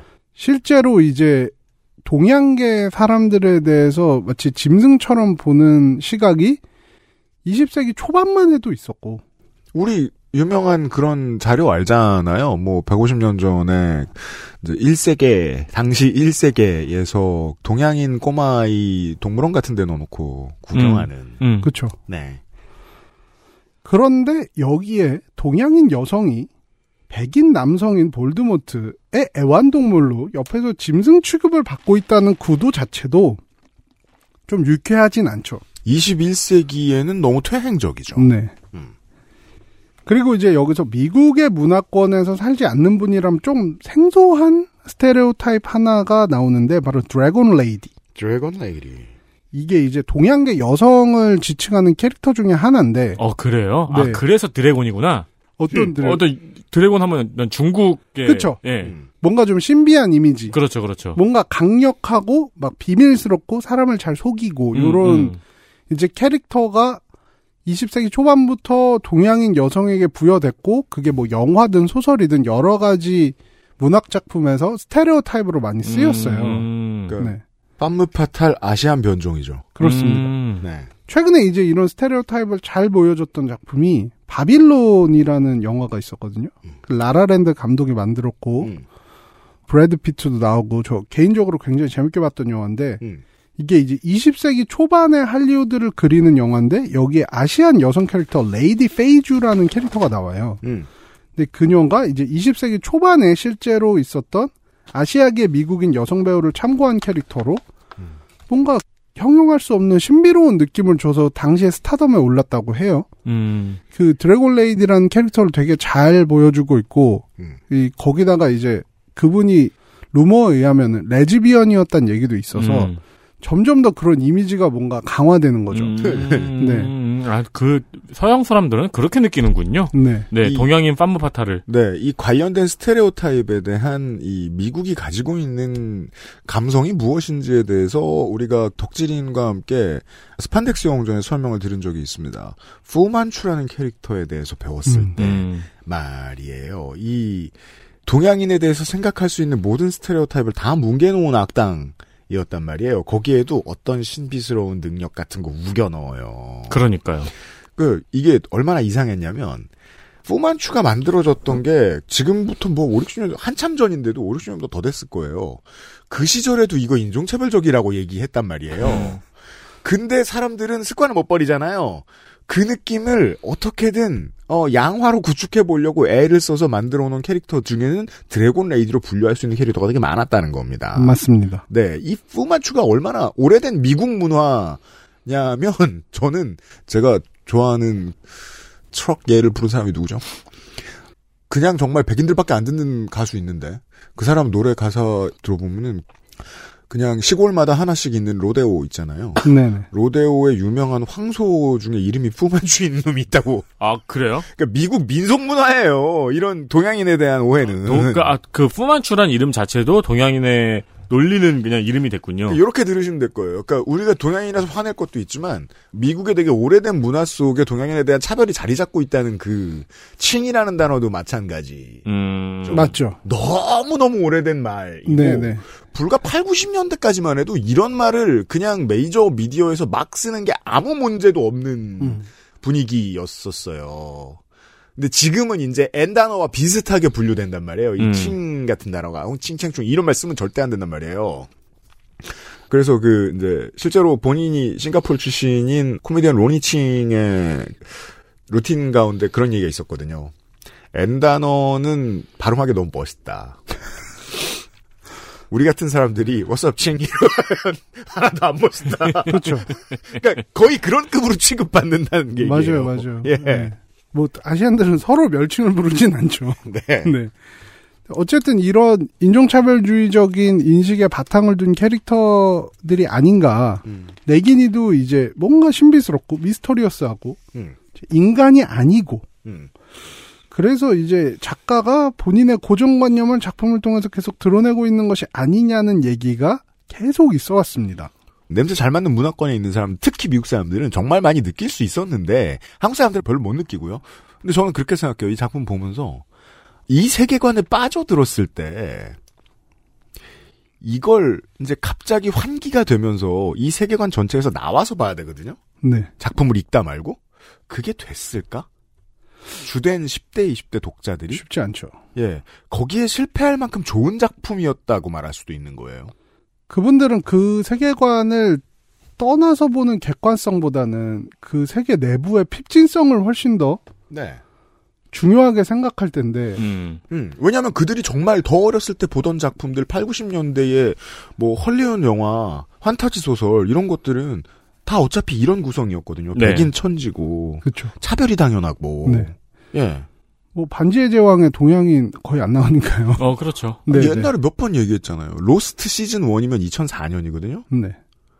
그때 한국을 배경이라고 나오면 베트남이었어요. 맞아요. 음, 음, 그렇죠. 이거 베트남이 화내야 되는지 한국이 화내야 되는지 알 수도 없습니다. 반지제왕 같은 경우도 사실 뭐 오크의 원형이 어디서 나왔냐부터 하면은 더 인종차별적 논란으로 끌고 갈 수도 있는 거고. 저도 아직도 그거 로스트에서 그 장면 기억나는 것 같은데 그 한 사람 3명 정도가 걸을 수 있는 조그마한 이제 다리 두고 거기에 막 한강대교 이렇게 써놓고 아니, 그놈들은 기본적으로 이런 강을 본 적이 없어요. 네, 그 일본 정원에 있는 정도의 작은 다리에 한강대교 이렇게 써서 뭐지 저거 정원에서 미니어처 정원 같은 건가 이런 생각하고 한강이 불의 옥잠에 잠기는 것 같은 소리네요. 그러니까요. 네. 어쨌든 이제 해리포터 팬덤 사이에서도 이제 롤링은 인종차별주의자가 아니냐는 이야기가 많이 있었고 음. 특히나 이후에 롤링이 이 퍼거슨 경에 계속된 명언이죠. 이제 트위터는 인생의 낭비다. 그렇죠. 이거를 몸소 실천하시는 분이에요. 제가 아까도 2000년대 초반 90년대의 미디어 작품들에 대한 얘기를 했는데 많은 정치적 실수들을 하죠. 수많은 콘텐츠 크리에이터들이 그게 작사가가 됐든 영화 감독이 됐든 소설가가 됐든 말입니다. 하지만 어느 시점에서 참회의 타이밍을 한번 겪어요. 스스로를 세탁할 필요가 있잖아요. 시장에 살아남으려면. 그래서 90년대 00년대에 자기가 만들었던 이런 작품이 잘못됐다는 얘기를 다 합니다. 음. 그러니까 사람들이 아직도 슈왈제네거 주지사를 좋아하는 거고. 근데 J.K. 롤링은 안 그랬다는 음. 거죠. 트위터에서 이- 사실 뭐 이런 차별주의적인 걸 떠나서 해리포터 팬덤이 롤링에 대해서 좀 싫어한다기보다는 좀 질리기 시작한 부분이 뭐냐면은 음. 뜬금없이 갑자기 트위터에다가 음. 본인이 생각한 작품에 대한 추가 설정을 막 이야기를 해요. 트위터 사장님처럼 굴죠. 네. 근데 그게 세계관 내에서 막 충돌을 일으킵니다. 그렇죠. 네. 그래서 이제 롤링에 대해서 팬 커뮤니티의 민심이 이미 떨어져 있었어요. 작품은 좋아하되 네. 쟤는 좀 조용히 했으면 네, 근데 이제 저도 팬 입장에서 보면은 이 세계라는 거는 한 사람의 머릿속에서 나온 거고 이 사람이 얘기하면 오피셜이잖아요. 그렇죠. 근데 자꾸 오피셜이 충돌을 하니까 그렇죠. 너무 짜증이 날 것 같더라고요. 그 매니아가 수억인 작품은 세계관을 작가도 못 건드려요. 그렇죠. 그다 어느 순간부터는 작품이 작가를 써내려고 하기 때문에 음. 그렇죠. 완전 거부하죠. 그래서 톨키는 팬들한테 물어본대잖아요. 쓰다가. 본인이 아는 거죠. 그 흐름을. 네. 야, 얘가 어디 가문이었지? 이런 걸 물어본대잖아요. 작품은 어느 순간부터 소비자의 것이 됩니다. 그렇죠. 저는 그게 좀 잘 드러난 게 스타워즈 시리즈라고 생각을 하거든요. 음. 그러니까 그게 어떤 조지 루카스가 처음으로 생각을 해낸 세계관이긴 하지만 음, 맞아요. 본인이 갑자기 무슨 이렇게 소유권을 주장하면서 막 음. 그러지도 않았고 네. 선악을 막 바꾸고 막. 네 적절한 타이밍에 음. 이게 다른 사람들한테로 양도돼서 그 캐릭터 세계관이 확장되는 음. 그런 길을 거쳤기 때문에 잡음이 훨씬 덜한 부분은 있죠, 확실히. 음, 음. 그 세계관이. 어느 순간부턴 집단지성이 더 똑똑해집니다. 그런 순간은 오죠. 사실 근데 이 문제는 그렇게 독특한 문제가 아니고 수많은 작가, 수많은 게임, 수많은 영화들이 조심하고 차용하고 공부하고 있는 문제잖아요. 근데 J.K. 롤링은 이거 내 거야 태도를 오랫동안 버리지 않습니다. 네. 실제로 초챙을 연기한 배우 케이티 렁 또한 자기가 초챙이라는 이름을 제대로 받아들이지 못했다고 감정적으로 시사한 바가 있습니다. 근데 왜 해? 떠야 되니까. 그렇죠. 아, 그럼요. 네. 배운데. 그리고 또 케이티 렁이 이걸 맡았을 때는 워낙 좀 어렸을 때라서 음. 그냥 할 수밖에 없었던 부분도 있었겠죠. 네. 개인적으로 볼 때 저는 롤링이 정말 전형적인 인종차별주의자라고는 좀 말하기 힘들지 않나. 근데 그냥 좀 허술한 사람인 것 같아요. 음. 그리고 딱히 다른 문화권에 대해서 리서치를 할 생각도 없는 게으른 작가 아닌가. 근데 그건 뜨기 전에 적용될 이야기지. 그렇죠. 이게 떴으면 사람이라도 고용을 하든가. 자, 청취자 여러분들도 상상 한번 해봐주세요. 노소를 막론하고 말이에요. 이런 사람들이 있어요. 공부는 안 하려고 그러는데 내가 원전을 만들어내는 건 기가 막히게 잘하는 사람들이 있어요. 음. 그런 사람들은 보통 우리 주변에는 잘 돼봐야 극우 유튜버 정도로 남아요. 근데 공부를 안 하는 사람이 원전을 정말 기가 막히게 만들었다. 그럼 조앤 롤링이 될 수도 있는 거예요. 음, 음. 그런 사람이라고 봐야 하지 않나. 아마 작가는 그러니까 출판사에서 작가의 트위터를 건드리지는 못했기 때문에 네. 그건 넘어가지만 어느 순간부터 작품은 출판사에서 감수를 다 맡겼을 거예요. 제가 말씀드린 그런 사람들의 에버리지는 보통 트래픽이 많은 곳의 전봇대에 무슨 말인지 알아들을 수도 없는 말 써붙이고 다니는 그런 사람들 수준이란 얘기입니다. 음. 그 정도 분류의 인간이 아닐까? 이런 이제 이분이 좀 게으르고 공부가 안 됐다는 거를 보여준 또 하나의 예가 있어요. 음. 이 마법 학교라는 게 우리는 호그와트만 주로 알지만 사실은 이게 전 세계에 모두 있다는 그런 설정이- 설정이죠. 네. 음. 근데 이제 유럽권은 무슨 뭐 보바통이니 뭐 덤스트랭인가 뭐 그런 여러 가지 학교들이 있는데 음. 이름이 이제 멋있잖아요. 네. 보통 이제 창립을 한 사람의 이름을 따오거나 음, 이렇게 음. 어느 정도 의미가 있는데 음. 유럽권을 제외하면은 이름들이 엉망진창으로 지어져 있습니다. 음. 이제 게임상에서 호그와트 레가시상에서 주인공의 친구이자 스토리에서 굉장히 중요한 역할을 하는 네티라는 캐릭터가 있거든요. 네. 이 캐릭터는 와가두라는 마법 학교에서 전학을 왔습니다. 음. 와가두는 아프리카에 있는 마법 학교인데 우간다에 위치하고 있다고 합니다. 우간다에 있다고 했어요. 네. 네. 근데 뭐 유럽에는 거의 나라마다 다 마법 학교가 있는 반면 음. 아프리카에는 하나. 딱 하나 있어요. 근데 이제 뭐 약간 피해가려고 그런지 뭔지 모르겠지만 네. 전 세계 마법 학교 중에 제일 규모가 크다 와가두가 음, 음, 음. 뭐 이러면서 이제 살짝 좀 넘어가려고 하는데 문제가 된 건 이름입니다. 음. 이 학교 이름 와가두는 음. 가나 제국의 옛날 명칭에서 따온 것이래요. 네. 근데 우간다에 있어요. 그렇죠. 그러니까 아프리카니까 다 똑같은 거 아니야라고 퉁칠 수도 있는데 음. 예를 들면은 인도네시아의 마법 학교가 이름이 고려. 뭐 이, 정확한 설명입니다. 이름 되게 어색하잖아요. 네. 아니면 뭐 한옥마을. 그렇죠. 뭐 카타르의 마법학교가 있는데 이름이 조선. 뭐 이- 그렇죠. 이러면 이상하니까. 실제로 그런 실수를 헐리우드는 되게 많이 하잖아요. 네. 어. 게다가 아니 우간다는 이제 중서부에 있고 가나는 황금 해안에 있잖아요. 그러니까 중동부에 있고 가나는 서부의 해안가에 있지. 가나 서부 해안가 아프리카의 문화는 나머지 전 대륙과 확연히 다릅니다. 완전히 다르죠.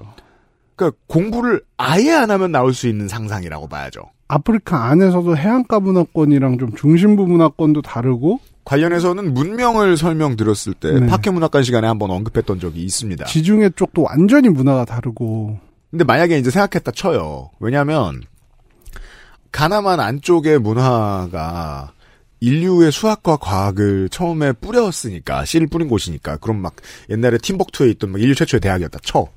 그 뭐 그런 거 같은 컨셉을 생각했다 쳐. 그럼 우간다에 놓으면 안 돼. 이 말을 하는 거 아니에요 음. 지금. 고, 고려라고 하지 말라고. 그렇죠. 고려대학교라고 하지 말라고. 그리고 이제 아시는 분들은 아시지만 해리포터 작품에서 또 일본의 마법 학교가 그것도 굳이 일본에 놓습니다. 살짝 언급됩니다. 이것도 사실 아시아의 유일해요. 아시아의 유일한데 전 세계에 대한 인식이 딱 80년대에서 멈춘 서양인이죠. 그렇죠. 그러니까 이분 생각은 이거예요. 아시아 중심은 일본이잖아. 그죠. 이건 18세기적이랄까요? 유럽의 자포니즘이 처음에 유행하던 시절에 음. 아시아란 그러니까 배를 타고 반대쪽 끝으로 가면 아- 나오는 아시아는 인도랑 유- 일본이었던 네. 그 마인드 아니에요. 네. 근데 이게 이름이 여기도 이름의 문제입니다. 이름이 마호토코로 라는데 네, 이 뭐예요? 이게 이제 한자로 쓰면은 마법소예요. 음. 그러니까 뭐 마법을 가르치는 장소다. 아, 그냥 번역기 돌렸나? 그러니까 이것도 사실은 뭐 예를 들면 호그와트 마법 학교가 뭐 영국 학교 이렇게 하면 좀 이상하잖아요. 그죠. 아니면 뭐 그냥 magic school 아, 이렇게 그- 돼 있다 그렇죠. 그러면은 그죠. conjurer school. 네. 옛날, 옛날 1박 2일에서 그 냈던 오답이죠. 호그와트 이름 물어보니까 magic school 했던. 근데 일본만 굳이 마호토코로라고 하는 것도 굉장히 이상한데 일본어를 아는 사람 입장에서 보면은 더 이상합니다. 마법소라는 한자를 읽는 방법이 이제 일본에는 한자를 읽는 방법이 우리나라도 마찬가지지만 음독과 훈독이 있잖아요. 그렇죠. 근데 마법소를 음독을 하면은 마호쇼. 마호쇼. 네. 근데 장소를 뜻하는 이 소라는 한자만 굳이 훈독을 해서 토코로라고 해놨어요. 음. 그게 더 있어 보인다고 생각했나봐요. 어떤 순간에 아무도 그렇게 안 쓴다는 건 몰랐던 거죠. 그러니까 이게 듣는 사람 입장에서는 굉장히 이상하다. 아니 그리고 유럽하고 비슷하게 일본도 뭐 오래되면 만든 사람 이름이잖아요. 그렇죠. 예. 음. 그것도 몰랐고 전혀 몰랐죠. 혹은 그걸 애써 무시했고. 음. 예. 근데 마호토코로가 이제 설정상 보면은 아시아에 있는 유일한 마법 학교인데 또 와가두랑은 다르게 음. 굉장히 학생 수가 적어요. 인구가 훨씬 적은 영국의 호그와트보다 더 학생 수가 적습니다. 죄송한 말씀입니다만, 지 눈에 보이는 게 적으니까. 그죠. 그리고 이제 동아시 안 가본 거죠. 그죠. 예. 동아시아에 있는데 왜 한국이나 중국에는 마법 학교가 없는지.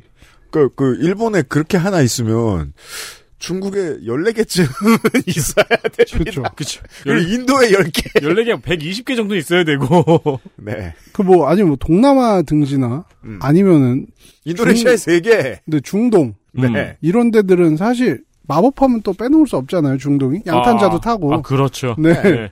훨씬 많아야 돼요. 그렇죠. 아, 그렇지. 그 나라의 마법이라는 비슷한 문화들이 또 각각 있구나. 그렇죠.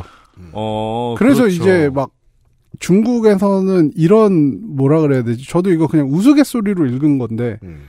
사실은 뭐 중국 쪽에선 기수련을 하느라고 마법은 안 하는 게 아니냐. 음, 뭐 음. 이런 식으로 이제 막 그리고 제가 그 네이버에서 이렇게 막 이런 주제로 검색을 하다 보니까 어떤 분은 한국에 마법 학교가 있다면 이런 설정을 막 본인이 만들어 아, 놓으셨더라고요. 그렇죠. 네. 그래서 막 이름은 어떤 거고 막 어떤 설정이 있고 막 이런 거를 쭉 봤는데 저는 그걸 보면서 약간 눈물이 날 것 같은 거예요. 그러니까 팬들이 그 서브컬처로 이제 그런 거를 그, 그 뭐라 그러지? 그러니까 파생 장르로 그런 거를 만드는 그렇죠. 거죠. 이게 무식한 사람이 만든 세계관을 좋아한 죄로 음. 자기 상상력을 최대한으로 늘려야 되는 거예요, 지금. 이게 이게 그냥 상상 영역인데 이걸로 서로 옥죄고 있는 건 너무 에너지 낭비 아닐까라고 생각하실 거예요. 음. 그 상상의 영역이 어느 정도의 매출을 냈냐고요. 얼마나 많은 사람들의 유년기를 지배했느냐는 겁니다. 그렇죠. 그러니까 계속 우리가 상상을 상상으로 해석하는 이야기를 지금 계속 30분째 이야기 떠들고 있잖아요. 저희보다 훨씬 고수, 훨씬 매니아들이 수억, 수십억이 이걸 하고 있다는 거예요. 그리고 해봤더니 이 사람은 좀 이상한 사람인 것 같아. 라는 걸 역산해낼 수 있었다는 거예요. 그리고 이게 그냥 롤링 한 사람이 이제 책을 파는 네. 장사라면은 이게 상관이 없어요. 음. 근데 이제 위자딩 월드라는 IP는 영화도 되고 게임도 되고 이제 몇천 몇만 명을 먹여 살리는 이제 세계관이 됐기 때문에 네. 이렇게 이건 경제고 정치예요. 네 창작자가 상상력이 빈곤하면은 이제 이 세계관을 확장시켜서 돈을 벌어야 되는 사람들한테는 정말 정말로 너무 힘들기 시작합니다. 네. 예를 들면 호그와트 레가시에도 일본에서 온 마법 학교 선생님이 있어요. 네. 근데 뭐 퀴디치를 잘하고 뭐 빗자루를 잘 타고 막 이런 설정들을 막 붙여가지고 어떻게든 이렇게 등장을 시켰어요. 근데 게임사 입장에서 생각을 해보자고요. 이걸 중국에도 팔고 싶고 한국에도 팔고 싶으면 음. 그런 캐릭터 있고 그러면 훨씬 더 수월하게 설정을 할 수 있을 텐데 그냥 빈곤한 상상력으로 책에 한 줄 쓴 거예요. 아시아는 마호토코로밖에 없어 마법 학교가.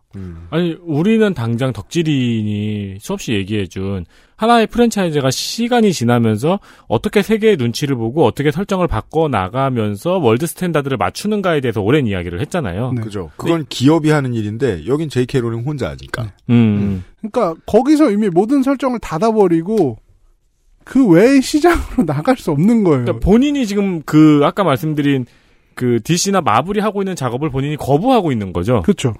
네.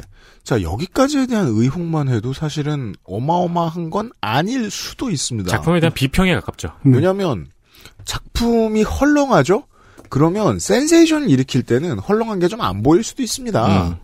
마치 50센트가 처음에 데뷔했을 때 빌보드 싱글 차트 5위 안에 세 곡 올려놨을 때처럼 모두가 짱내. 아니 이 새끼가 비틀즈를 깬다고? 음, 음. 예. 시간이 네. 노래가 너무 지루하니까. 그 시간이 지나서는 50센트가 랩을 잘해 이런 말 하는 40대가 있으면은 정말 따돌림 당한단 말이에요. 음. 그 시간이 좀 지나갈 필요는 있어요. 시간이 지나가면 생각보다 많이 회자되지 않을지도 몰라요. 작품 자체의 헐렁함 때문에. 다만 힌트는 됩니다. 이후에 롤링이 뭔 소리를 하고 무슨 짓을 하고 전체적으로 인류에 어떤 악영향을 끼치고 있는지에 대한 것 말이지요. 광고 듣고 돌아오겠습니다. XSFM입니다.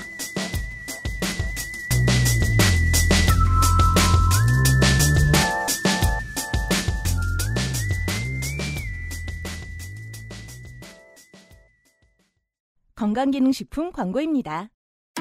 사르르 녹는다. 달콤하게 짜릿하다. 이거 무슨 디저트지? 디저트가 아니고 유산균. 매일 챙겨 먹어야 하는 하지만 자주 잊게 되는 유산균. 사르락토라면 맛있어서 잊을 수가 없다. 눈꽃처럼 사르르. 프리미엄 유산균 큐비엔 사르닥터. 제조원 비포단 유통판매원 주식회사 헬릭스미스. 한국 가수의 노래가 멜론보다 빌보드에 먼저 등장하는 시대. 음악이 전 세계로 퍼져 있는데 음악에 대한 이야기는 한국에서도 사라져 있습니다.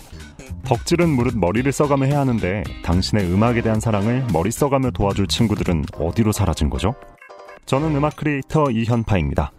2023년 8월 2일부터 시작하는 앰플리파이드 팟캐스트. 당신이 사랑하는 아티스트, 음악, 이것을 퍼트린 매체, 팬덤, 저널리즘에 이르기까지 음악으로 할 수 있는 모든 이야기를 여러분과 함께합니다. XSFM의 Amplified on Spotify, 스포티파이와 유튜브 모든 팟캐스트 플랫폼에서 만나보세요.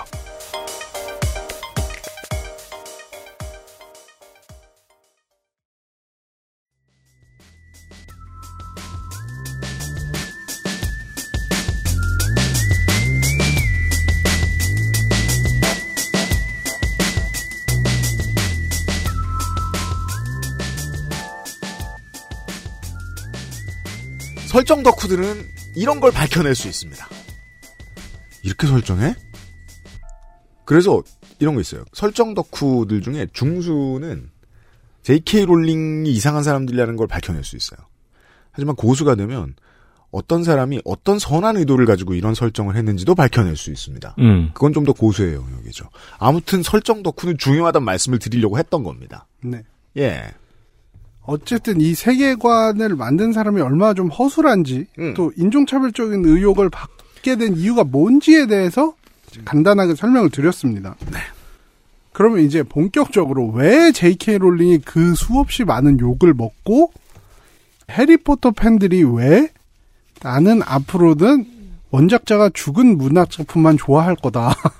라고 얘기를 하게 됐는지. 아, 이미 해리포터 타투가 수없이 많을 텐데. 그쵸. 그 사건에 대해서 이야기를 해보겠습니다. 네. 시작은 생각보다 많은 일들이 그렇듯이 딱 하나의 트윗으로 시작됐습니다. 음. 2020년 6월 6일 롤링이 트위터에다가 한 기사를 링크했습니다. 기사의 제목은 이런 거였습니다. 월경을 하는 사람들에게 팬데믹 이후 더 공평한 사회를 만드는 법.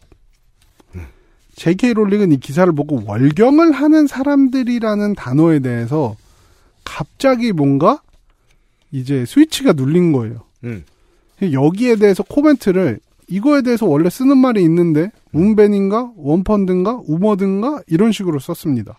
사실 지금 한 번에 해선 안 되는 말을 와라르 쏟아놓은 엔단어 칭막 네. 쭉 쏟아놓은 거랑 비슷한. 근데 이제 왜 woman이라는 여성이라는 단어를 쓰지 않고 월경을 하는 사람이냐고 비꼰 거죠. 음. 즉 기사는 팬데믹 때문에 위생용품을 구하기 어려워진 사람을 돕는 캠페인이었습니다. 음.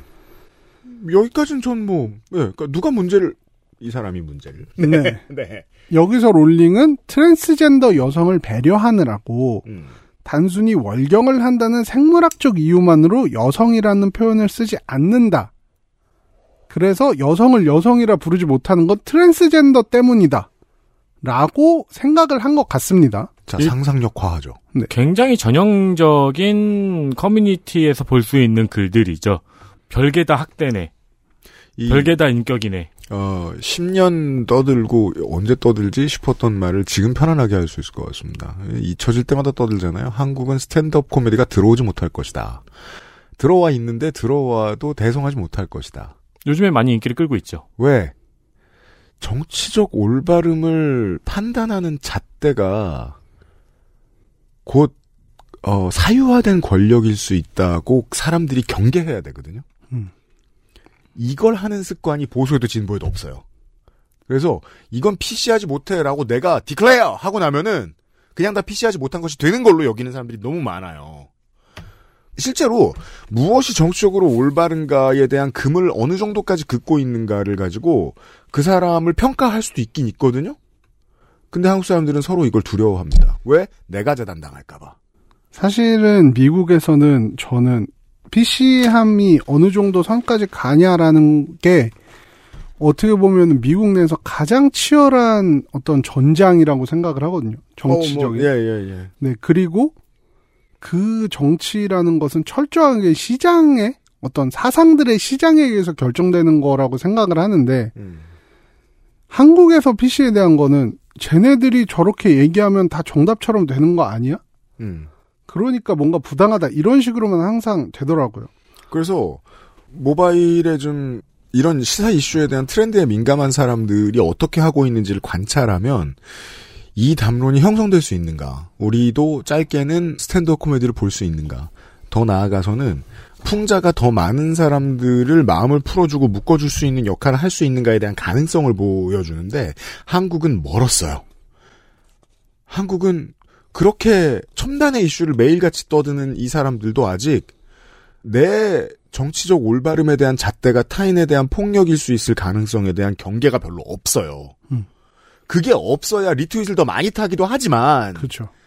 그렇다고 해도 어느 순간 양심의 소리가 말할 거거든요. 이거 내가 많이 재단하면 안 돼. 근데 거기에 익숙한 사람들이 아직 많이 보이진 않습니다. 멀었어요. 오히려 한국 사람들은 어그로의 효율성에 대해서 항상 고민하잖아요. 예.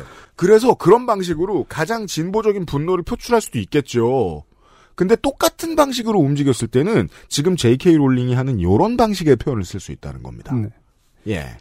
근데 사실 이 기사 자체가 월경을 하는 사람들이라고 말하는 게 생물학적인 여성이라고 사실 다 월경을 하는 건 아니잖아요. 그죠. 단순히 여성 전체를 배려하고 안 배려하고의 문제가 아닌 거예요. 네. 월경을 하지 않는 나이도 있고, 뭐, 그리고 또 선천적으로 월경을 하지 않는 분들도 있고. 그리고 건강이 좀 나쁘면 쉬기도 하고요. 네. 그렇기 때문에 이제 누군가의 눈치를 보는 그런 의미가 아니라 나름 세심하게 선택된 단어였다고 저는 이해될 수 있다고 보거든요. 음. 그죠. 때로 손끝에 스마트폰을 가지고 세상에 많은 사람들이 보는데 무슨 말이든 할 수 있는 인간들은 남의 이런 세심함에 칼 내고 둔기를 대고 싶어해요. 네가 세심해 봤자지 새끼야. 좀 더 쉽게 그냥 예시를 들어서 얘기하자면은 어떤 분이 자기가 몸이 아파서 월경을 안 하는 여자분이 있어요. 음. 근데 이 코로나 상황에서 여성에게 더 공평한 법이라는 기사를 클릭했더니 월경에 대한 부분이 쭉 나와요. 음. 그럼 본인이 아 나는 월경을 하지 않으니까 여성도 아니라는 건가라는 그런 인식을 가질 수 있다는 거죠. 그런 인식을 사실 그동안 미디어가 심어준 거고요. 그렇죠. 네, 이 기사를 이제 다듬은 데스크는 그걸 고민한 거고요. 네. 그러니까 그런 배려의 차원을 떠나서라도 굉장히 잘 쓴 단어인 게 그 이후에 글의 주제가 월경을 하는 사람들이 겪는 고통에 대한 것이잖아요. 그렇죠. 여성이라는 포괄적인 것이 아니고 네. 그럼 월경하는 사람들을 좁게 프레이밍을 하는 게 맞는데 이걸 여성으로 프레이밍을 하기 때문에 그동안 발생했던 폭력들이 굉장히 많았던 거고요. 많습니다. 네. 그런데 롤링은 뭐 때문인지 여기에 꽂혀서 트윗을 했고 이 짧은 트윗이 엄청난 반발을 불러왔습니다. 적은 환호와 엄청난 네. 반발을 불러옵니다. 근데 그 전에 한 가지 이야기를 드리자면은 많은 사람들을 열받게 하기 전에 롤링이 음. 그 전에도 사실 롤링은 트랜스젠더를 혐오하는 사람이 아닌가라는 이야기가 있었어요. 의심이 있었어요. 네. 2019년에 롤링이 마야 포스테이터를 지지하는 트윗을 올렸습니다. 마야 포스테이터는 누구 누구인가? 이분이 이제 2018년과 2019년에 영국 사회 전체에서 굉장한 논쟁거리를 불러온 분 중에 한 명인데 네, 어찌 보면 영국 사회를 한 발 진보시킨 사람입니다. 맞습니다. 항상 진보적인 사람이 사회를 진보시키는 건 아니죠. 그죠, 개또라이가 필요합니다. 네. 세무 전문가예요, 이분은. 음. 세무 전문가인데 영국의 싱크탱크인 글로벌 개발센터에서 일을 하고 있었습니다. 음. 근데 그런데 그가 재계약 불가 통보를 받았고 이에 대한 이유가 그가 썼던 트랜스젠더에 대한 트윗 때문이었습니다. 네. 마야 포스테이터는 트랜스 여성이 여성이라고 강제하는 것은 전체주의다라는 트윗을 올렸고 음. 이 때문에 이제 해고라기보다는 재계약 불발인 거죠. 그렇죠. 네. 음. 근데 이후에 이런 조치가 불공정하다면서 소송을 제기했고 음. 첫 번째 재판에서는 그의 발언이 혐오 발언에 가깝기 때문에 음. 이 부분은 이제 판결문에 나온 표현을 그대로 읽어드릴게요. 민주주의 사회에서 존중받을 가치가 없다. 음. 라고 해서 이 조치는 정당하다는 판결을 받았습니다. 판사 똘똘하네요. 네. 아, 그러니까 보자고요. 1910년대, 20년대, 30년대입니다. 모든 여성에게 투표권을 강제하는 것은 전체주의다라고 누가 떠들었다 쳐요. 그렇죠. 아니면 뭐 어린이들의 노동권을 보장하라. 이런 식이. 왜 어린이들 노동을 금지하는가? 모든 어린이는 일할 자유가 있다. 그렇죠. 이 단어가 글러먹었죠. 여성이라고 강제하는 것은 전체주의다. 강제를 하라니 강제를. 강제란 말이 글러먹었죠. 음. 예. 하지만 이후의 항소심에서는 성 비판적인 관점 또한 표현의 자유로 보호받아야 하며 이 때문에 재계약이 불발된 건 차별이라는 판결을 이끌어냈습니다. 노동의 관점에서 보면 또 이야기가 좀 다른 거죠. 네. 근데 이런 판결이 나왔을 때 J.K. 롤링은 포스테이터를 지지하는 트윗을 올렸습니다. 비분 관계. 네, 자신의 성비판적 신념 때문에 시달리고 침묵을 강요당하고 괴롭힘 당하고 직장을 잃기도 했던 모든 여성에게 오늘 세상은 더 자유롭고 안전해졌다. 자, 우파적 페미니즘 여기까지만 해도 그 정도 표현으로 다루어 줄 수 있을 만한 온건한 보수성입니다. 오, 어, 근데 여기서부터는 제가 트위터에서 봤던 풍경과 확 가까워지기 시작하네요. 그리고 여기 뒤에 덧붙였어요. 이거는 마야 포스테이터라는 전사 덕분이다. 그래서 이제 사람들이 어? 저 사람은 트랜스젠더를 혐오하나? 이런 의혹을 조금씩 가지기 시작하는 거예요. 음. 근데 이 전체적인 과정을 보면은 저는 무슨 생각이 드냐면은 이분들이 계속 의혹만 가진 이유가 이 세계관이 너무 소중하기 때문에 J.K. 롤링을 최대한 좀 배려해 주려는 그런 게 보여요. 그쵸. 왜냐면 보자마자 욕할 저 같은 사람은 팔로우를 안 했거든요. 네. 자, 이 그러니까 단어를 처음 써 봅시다. 네. 나는 TERF가 아니지만 나는 평생 호그와트 레거시에 빚을 진 사람이야. 그러니 보.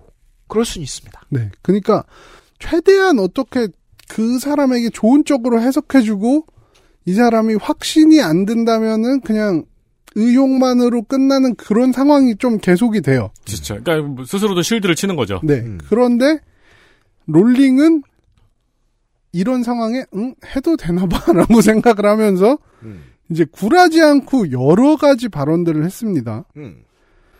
이런 짧은 발언들이 트리거가 돼서 이제 트랜스 활동가들이 이제 롤링을 비판하고 공격을 했습니다. 네, 인권운동가들이 나섭니다. 네. 후에 롤링이 밝힌 바에 따르면은 이미 마야 포스테이터 사건이 일어났을 때부터 아주 심하게 공격적인 언사들을 수백 통 받았다고 하는데 그럼에도 불구하고 그녀는 멈추지 않았습니다. 제가 말씀드리죠. 정치적인 일정한 권력을 가지고 있는 공인이나 너무 많이 유명한 사람들이 내가 어떤 언사 때문에 심하게 공격적인 반응을 온라인에서 받았다라고 말을 한다면 그냥 그때부터 그 사람을 버리시라고요.